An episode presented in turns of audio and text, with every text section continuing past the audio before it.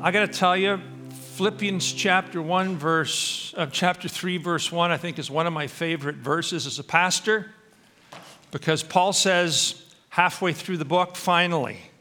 Do you ever know pastors to do that? And finally, and then he goes on for another half hour. Well, there's the precedent right there, the Apostle Paul, halfway through, finally. And then he says this. He says, rejoice in the Lord. To write the same things to you is no trouble for me and a safeguard for you. Paul is saying that it's okay to repeat and to say it again and to restate it and to keep talking about it over and over and over again. And so pastors love this passage of Scripture because we are inclined to be that way, aren't we?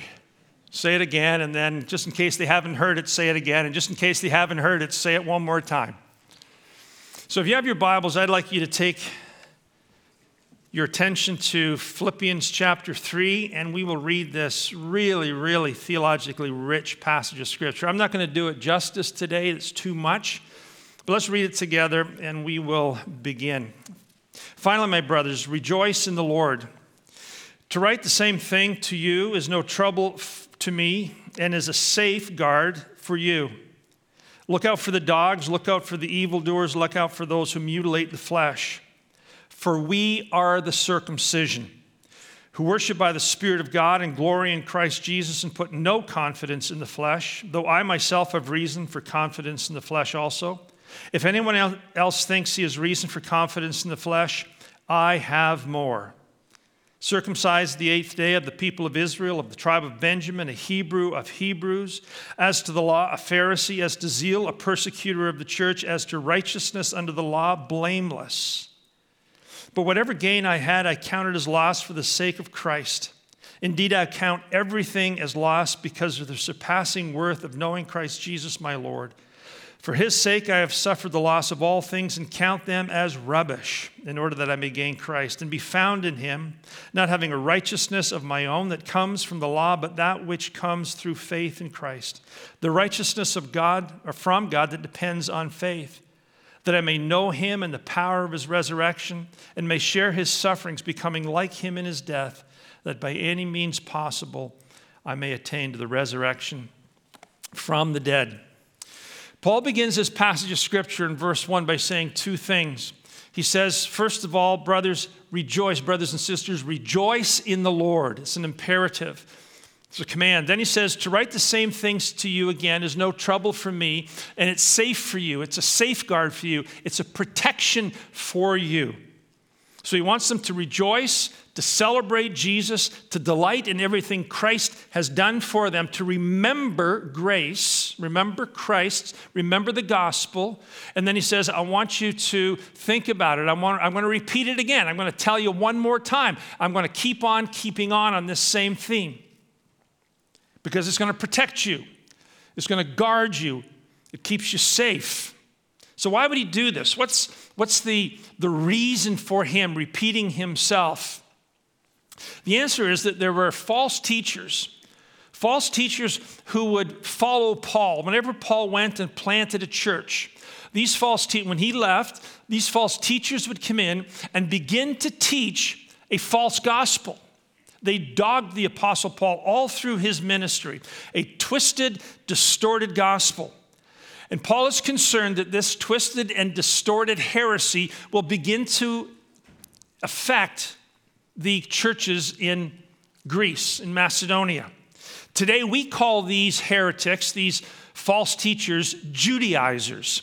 Back then, Paul very indelicately calls them dogs, evil workers, and those who mutilate the flesh.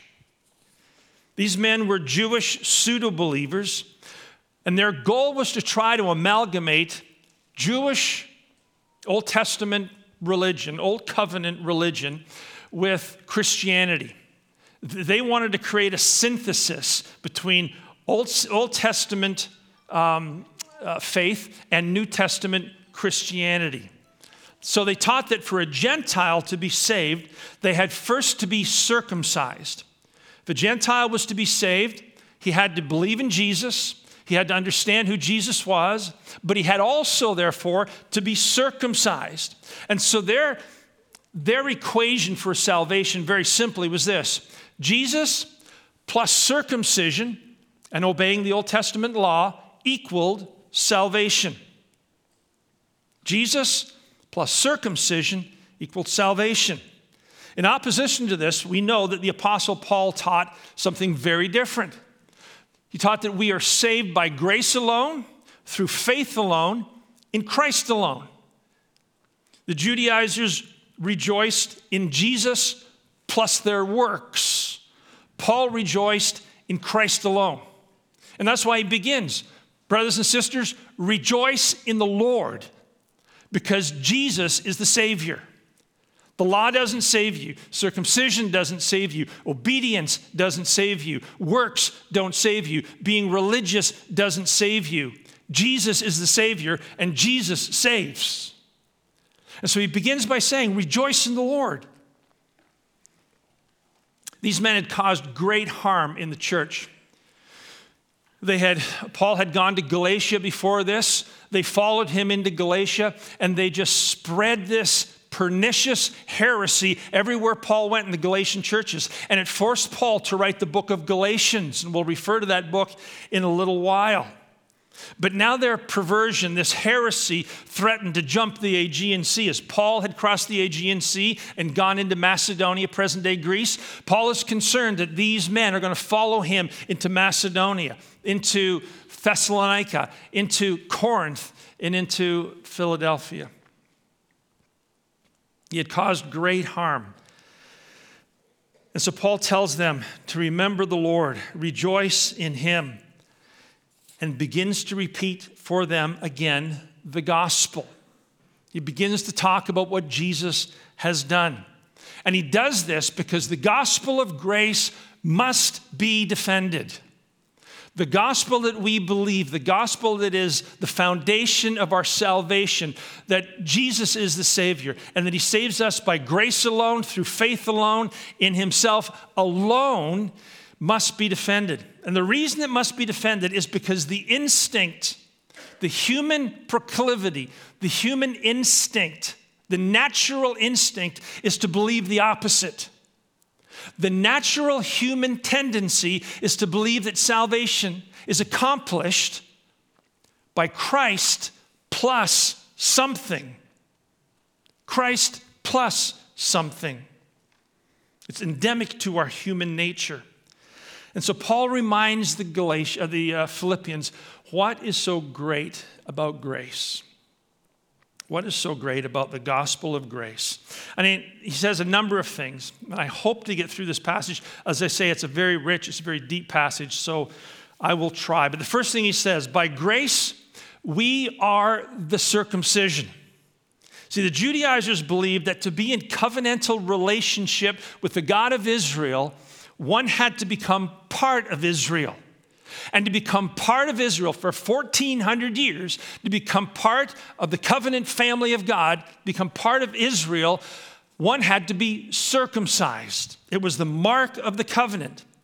So therefore, the Jews would refer to Gentiles as uncircumcised dogs. It was just a moniker that they gave the Gentiles who were not in covenant relationship with God. They referred to them as uncircumcised dogs.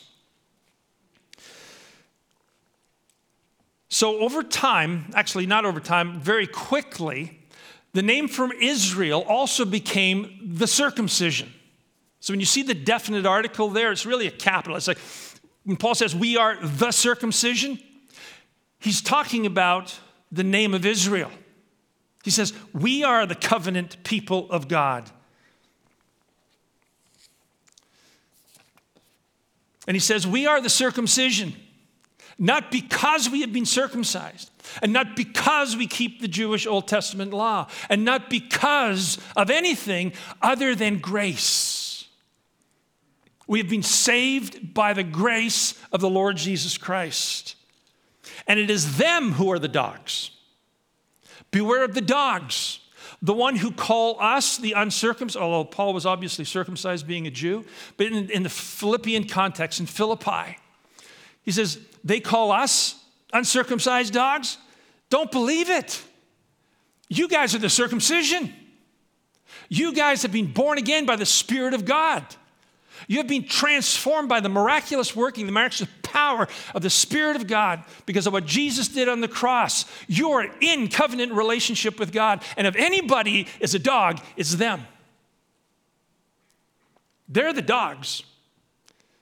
Those who glory in the flesh. They're the dogs who mutilate the flesh.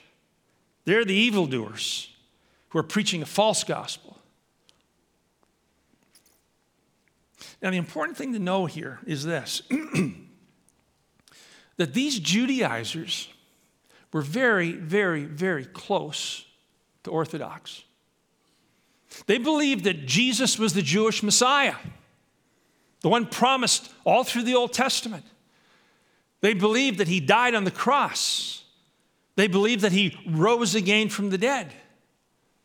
They would appear to be pretty orthodox, with one exception. They didn't believe that salvation was by grace through faith in Christ alone.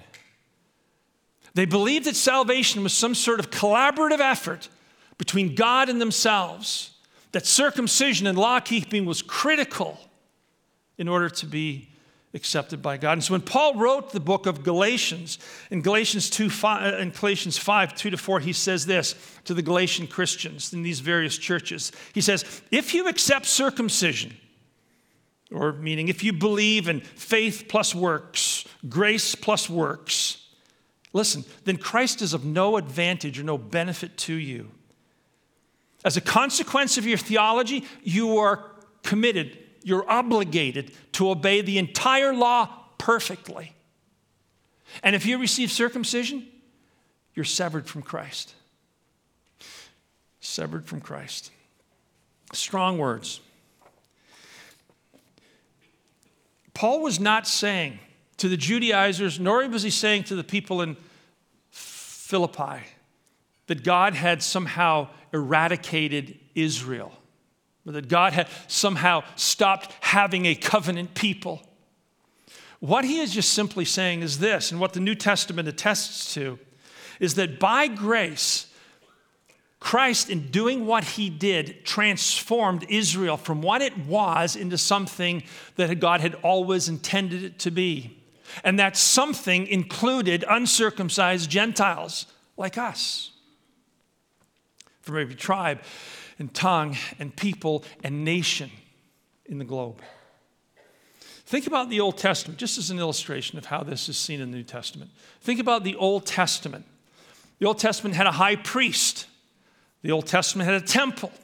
The Old Testament had blood sacrifices. The Old Testament had a holy priesthood. The Old Testament had a mark, a covenant sign, which was circumcision. And you could go on and expand this out. Think about what Jesus has done. Think about what Christ has done in the gospel by grace. He is our high priest.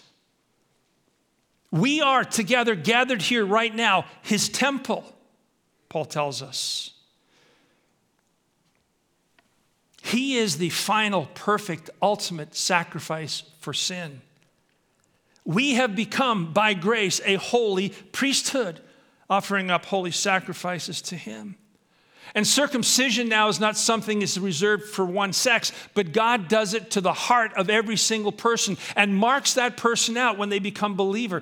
He circumcises our hearts. You know, Paul says this, and you can go, I don't have time to explore it with you, but Paul says this in the end of Romans chapter 2. He defines what a Jew is. It's not one who was circumcised in the flesh. It's one who was circumcised in the heart by the Spirit of God, by the working of grace. Another great example of this is in 1 Peter 2, when Peter gives the names that in the Old Testament referred to the people of God, the covenant people of God. And he tells the church, he says to the church, you are a chosen race. You are a royal priesthood. You are a holy nation. A people for God's own possession. And in that same passage of Scripture, he gives the church the same mandate that he had given Old Testament Israel. He says, your job now as Christians, as new covenant believers, as the circumcision, as the new Israel of God, is to proclaim the excellencies of him who called you out of darkness into his marvelous light. Israel is Israel is Israel. It always has been. But God, in Christ, took Israel and just sort of made it 2.0. He just morphed it. He changed it. He evolved it. It's still Israel, and we're still a covenant people of God. And God still has a plan for that group of people who live in the Middle East that we today call Israel. Romans 11 talks about that. But we are the covenant people of God by grace because of what Jesus has done for us.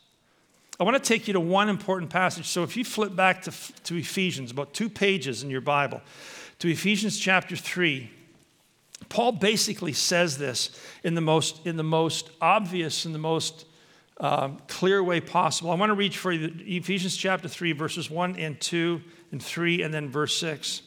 He says, Ephesians chapter 3, for this reason I, Paul, a prisoner for Christ Jesus, on behalf of you Gentiles, assuming that you have heard of the stewardship of God's grace that was given to me for you, how the mystery was made known to me by revelation, as I have written briefly. He's talking about a mystery that had been kept secret, but it was made known to Paul by the revelation of the Holy Spirit. In verse 6, it says this, the mystery is that the Gentiles are now fellow heirs and fellow members of the same body and fellow partakers of the promise in Christ Jesus through the gospel.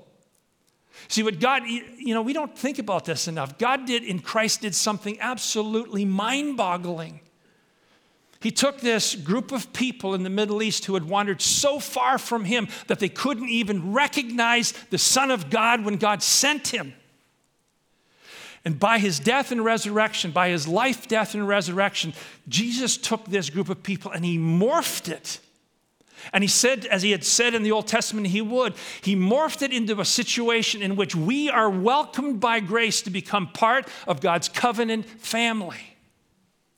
In fellowship with God. That's why we can say Abraham is our father. That's why we can say I'm a Jew. Because Paul tells us that. More than that, because God has done it for us in Christ. And it's all by grace. Secondly, he says this. What's so amazing about grace? By grace, we put no confidence in the flesh. Look at verses 4-8 again with me. Though I myself have reason, listen, he says, he uses this phrase, by the way, confident in the flesh, 3 times. It's important. He says, we put no confidence in the flesh. Though I myself have reason for confidence in the flesh, also, if anyone thinks he has reason for confidence in the flesh, I have more reasons for confidence in the flesh.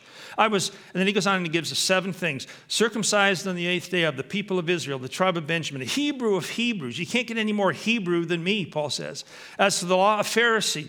As to zeal, a persecutor of church. I murdered Christians. As to righteousness under the law, blameless. I was a rule keeper. And then he goes on, verse 7, whatever gain I had, I counted as loss for the sake of Christ. Indeed, I count everything as loss because of the surpassing worth of Christ Jesus my Lord. For whose sake I've suffered the loss of all things and count them but rubbish in order that I may gain Christ. By the way, that word rubbish there really just literally translated means excrement. So, with the exception of biblical Christianity, this is important to understand, with the exception of Christianity that is grounded in the doctrines of grace, every religious formulation that ever has existed, exists today, or ever will exist in human history, every single one of them is rooted in the presupposition of fleshly confidence. It's instinctive, as I said, it's endemic to human nature. We are born with a belief that we can somehow climb the ladder and prove ourselves somehow before God. Every religion has a moral code, a formula by which its adherents are to be saved. And they confidently teach that if you keep their religious rules, if you follow their laws, do good, by the power of the flesh, by the power of the will, you can earn your salvation. Every religion has that fundamentally at its core, except biblical Christianity. And first century Pharisaic Judaism was no exception. Saul of Tarsus believed this with all his heart. He was deeply committed to it. And he was a great example of fleshly confidence, confidence in the flesh, confidence that I can climb the ladder, confidence that I can do what's necessary, confidence that I can earn my salvation by following my religion. This seven-step example was Paul's laying out his previous confidence, his piety, his devotion, his personal righteousness. And he begins with circumcision. I was circumcised the eighth day. And it's these things in which Paul had confidence. It's these things that Paul was firmly counting on. So committed was he to these things that he was killing and arresting Christians who taught something else. And then on the Damascus Road, he met the Lord Jesus Christ, and his life was absolutely shattered. The underpinnings of every vestige of confidence that he had were completely stripped away. His worldview, his sense of integrity, his definition of self, his identity, everything was completely erased. The Damascus Road was literally an existential moment for the Apostle Paul. And it completely redefined him. Because in that moment, in the days that followed, he realized that every single thing that he had built his life upon, every single thing that he looked to define himself, every single thing in which he rooted his integrity, and every single thing in which he found his standing before God, his confidence before God, was nothing more than a pile of manure. And it shattered him. It completely shattered the man.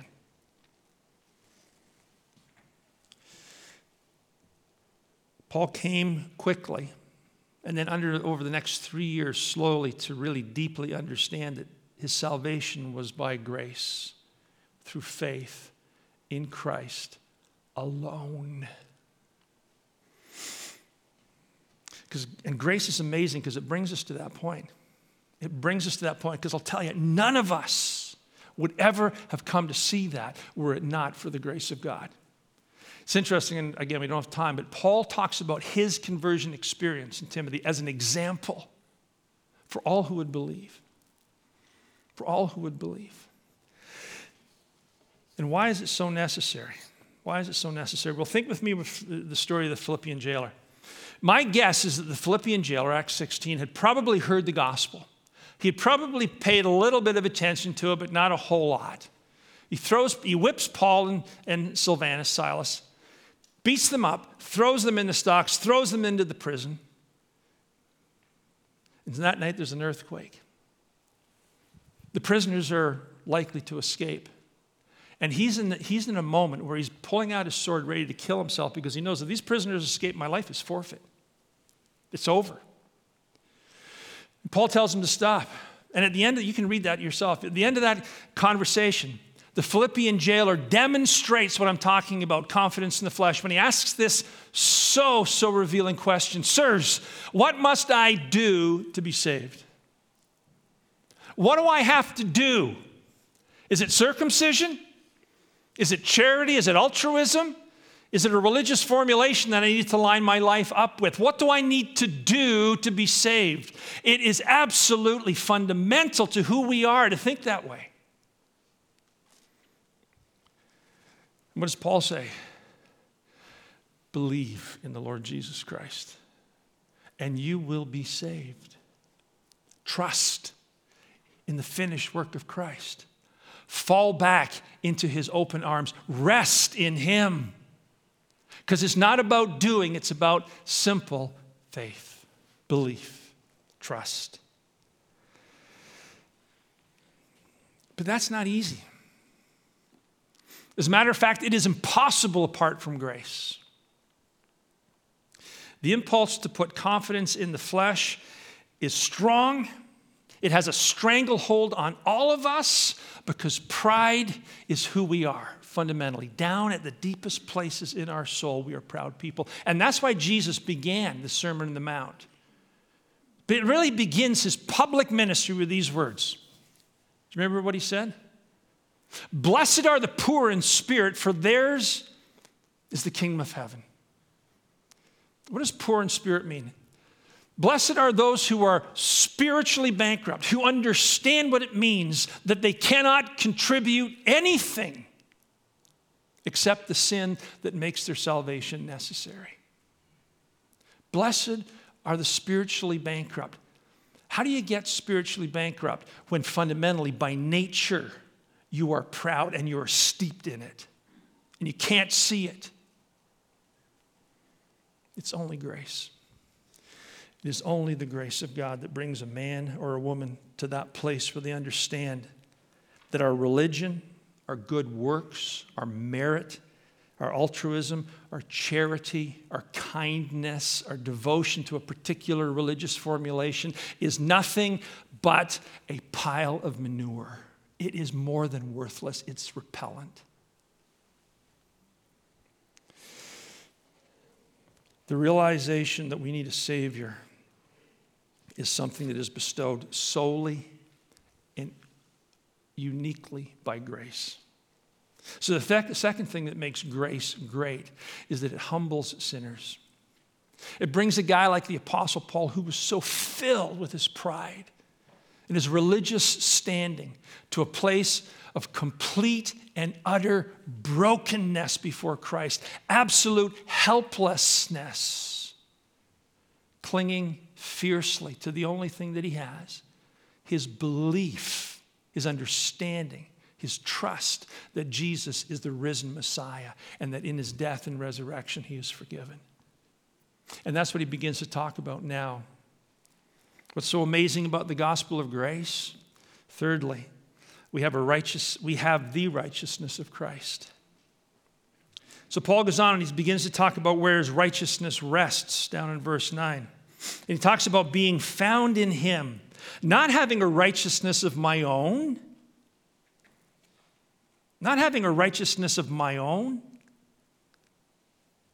See that? That comes from the law.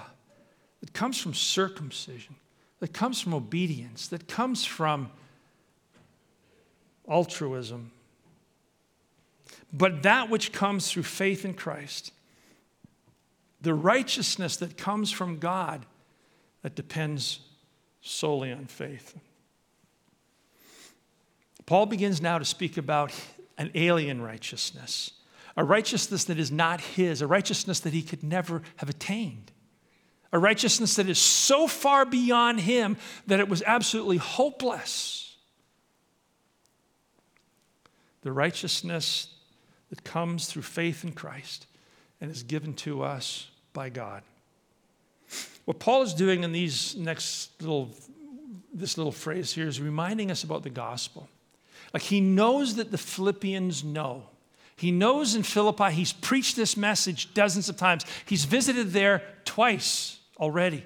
And while he was there, like in Corinth, he determined to know nothing among them except Christ and him crucified. All he did was preach the gospel. And he's doing it again because it is a safeguard for you. It's a safeguard to understand these things. So what is the truth he's talking about? He's referring to the transaction of the cross, obviously, right? When the sinless Son of God offered himself as a substitutionary sacrifice for sinners. And it's important that we just restate it as simply as we can. On the cross, the Lord Jesus Christ put us on his shoulders, Paul says in Romans 6, and he took us with him to the cross.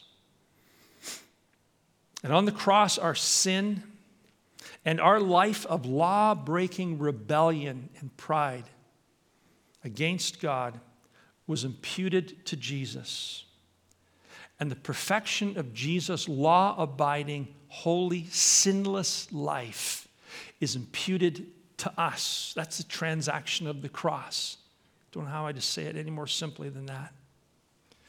And then in the six most pivotal hours in all of human history, Jesus Christ, the Son of God, the Lamb of God, hung between earth and heaven, and the holy God of Israel vented his wrath for us on his Son. And Jesus became vile and repugnant in that moment as he took our sin on himself, and God cursed him. And he died in our place so that we might be justified. And people say justification is just as if I'd never sinned before. And that's, a good definition of being justified. But it's so much more than that. What God has given you by grace is the holiness of a sinless life. He has taken the life of Christ, who never sinned, and he has attributed that perfection to your account, to my account.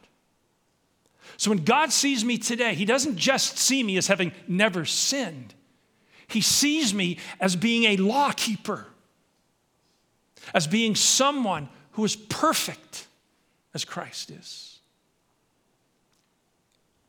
The one who had never sinned, right, became sin on our behalf in order that we could become the righteousness of God in him. It's just that the slate's not clean. That'd be a wonderful thing, just as if I'd never sinned. The slate's clean. No. It's that plus all of Christ's righteousness, all of the beauty of his perfection, all of the loveliness of his character is now attributed to your account, and you stand there before a holy God, covered over in the righteous perfection of Jesus by grace. By grace you have been saved, and it's not of yourselves. How do you know that? Because you'd put confidence in the flesh. That's your natural instinct. That was Paul's natural instinct. That's everyone's natural instinct. That's why every religion on the planet says the same thing. You can do it. Just follow our religion. And the gospel of grace says you're hopeless.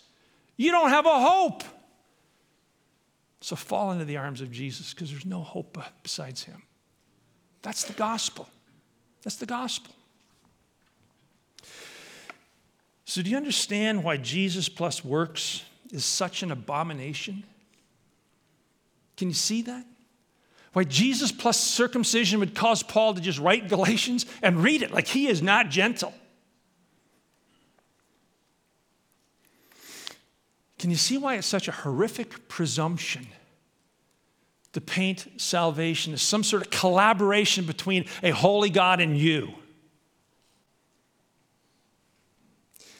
How can we add? How can we add anything to what Jesus has done? We can't. That's the point. If we're going to boast, we're going to boast in Christ, right? Boast in what Jesus has done. Rejoice in the Lord. Celebrate Christ.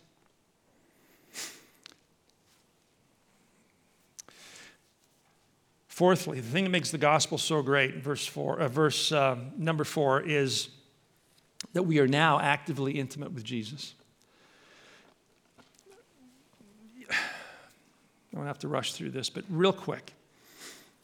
From verse 3, verse 4 through 9 is a massive big parenthesis in Paul's thinking. So he's going along in his thinking. You can read. He's going along, gets to the end of verse 3, and he takes a detour.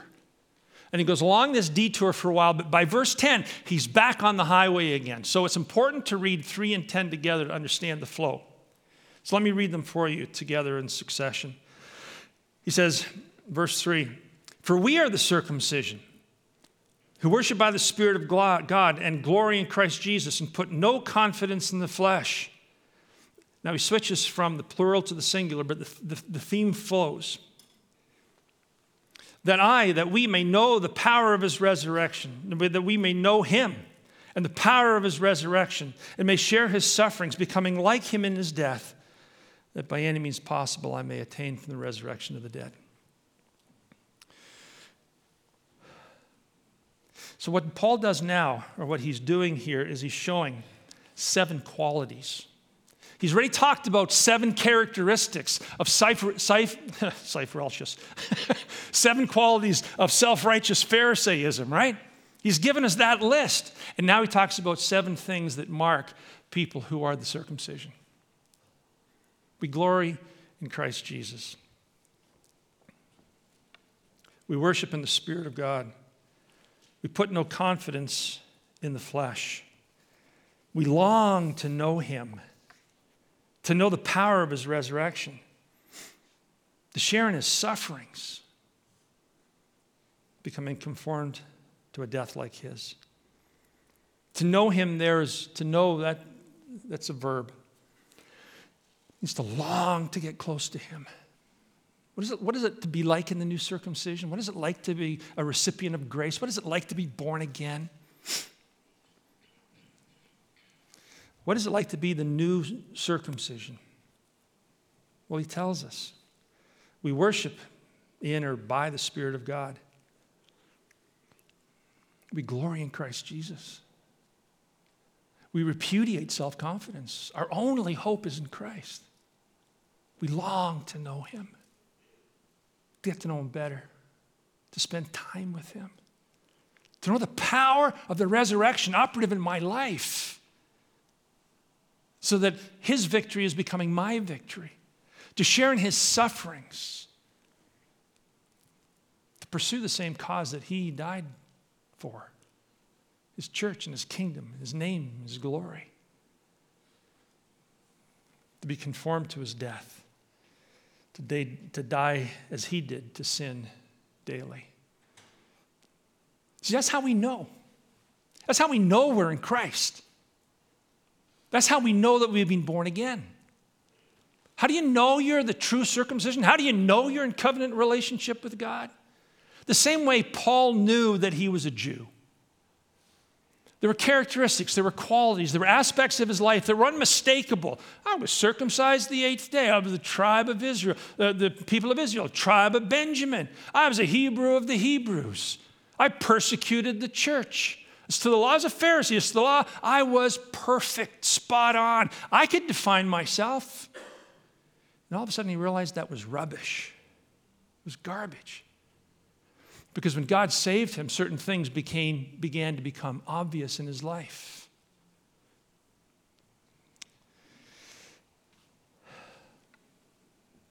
So I guess the question is, and the application in this message is simply this: are the qualities, the characteristics, the marks of a newly circumcised, a heart-circumcised new believer, new covenant believer, are they operative in your life?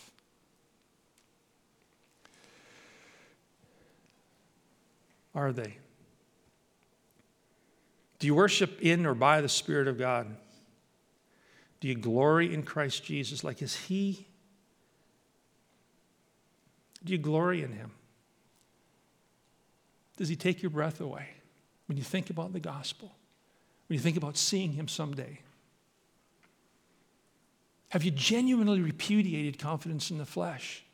Do you honestly believe that your salvation was by grace alone, through faith alone, in Christ alone? Or do you still have this notion that it was a collaborative, cooperative effect, dynamic between you and God? Because it wasn't. Do you long to know him? Do you long to know him better? Do you long to get up in the morning and spend time in his word? To know him and the power of his resurrection. That life that came out of the grave that day has been changing lives for 2,000 years and will continue to change lives. Is he changing your life today? Do you know what it means to suffer for the cause?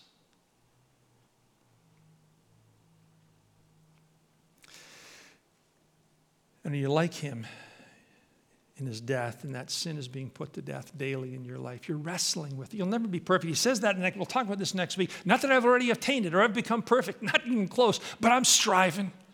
Are you? Are you? Because if you are, I want to tell you this. You are a miracle. You are a miracle wrought by the Spirit of God because of the finished work of the second person of the Trinity, the Lamb of God.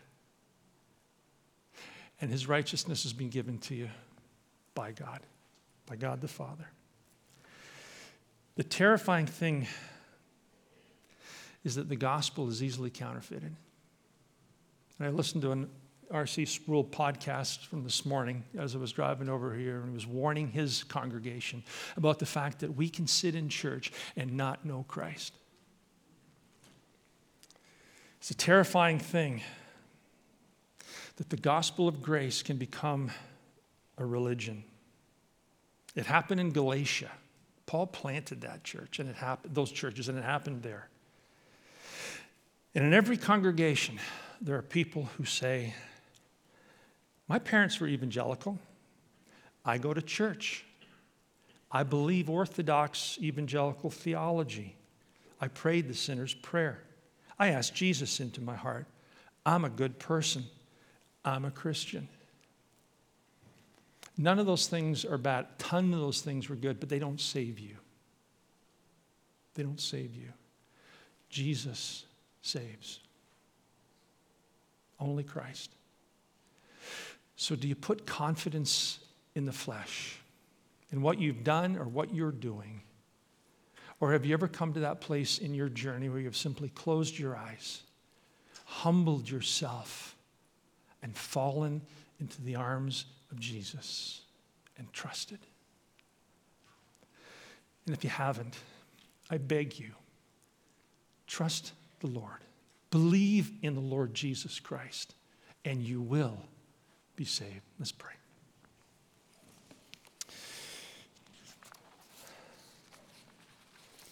Father, your word tells us, Jesus taught us, that there'll be people in the church who will hear all of this and still be outside the faith, still be tares, still be weeds in the church. Father, I pray you be merciful today. If there's a man or a woman, a young person sitting here who doesn't know you, I pray that you would open their heart to understand the gospel of grace, which is amazing grace, and allow them to simply believe in the Lord Jesus Christ, to quit trying, to quit striving, to quit doing, to quit working, and simply believe that Jesus did it all. All to him we owe. Grant that, I pray. For your glory, we ask in Jesus' name. Amen.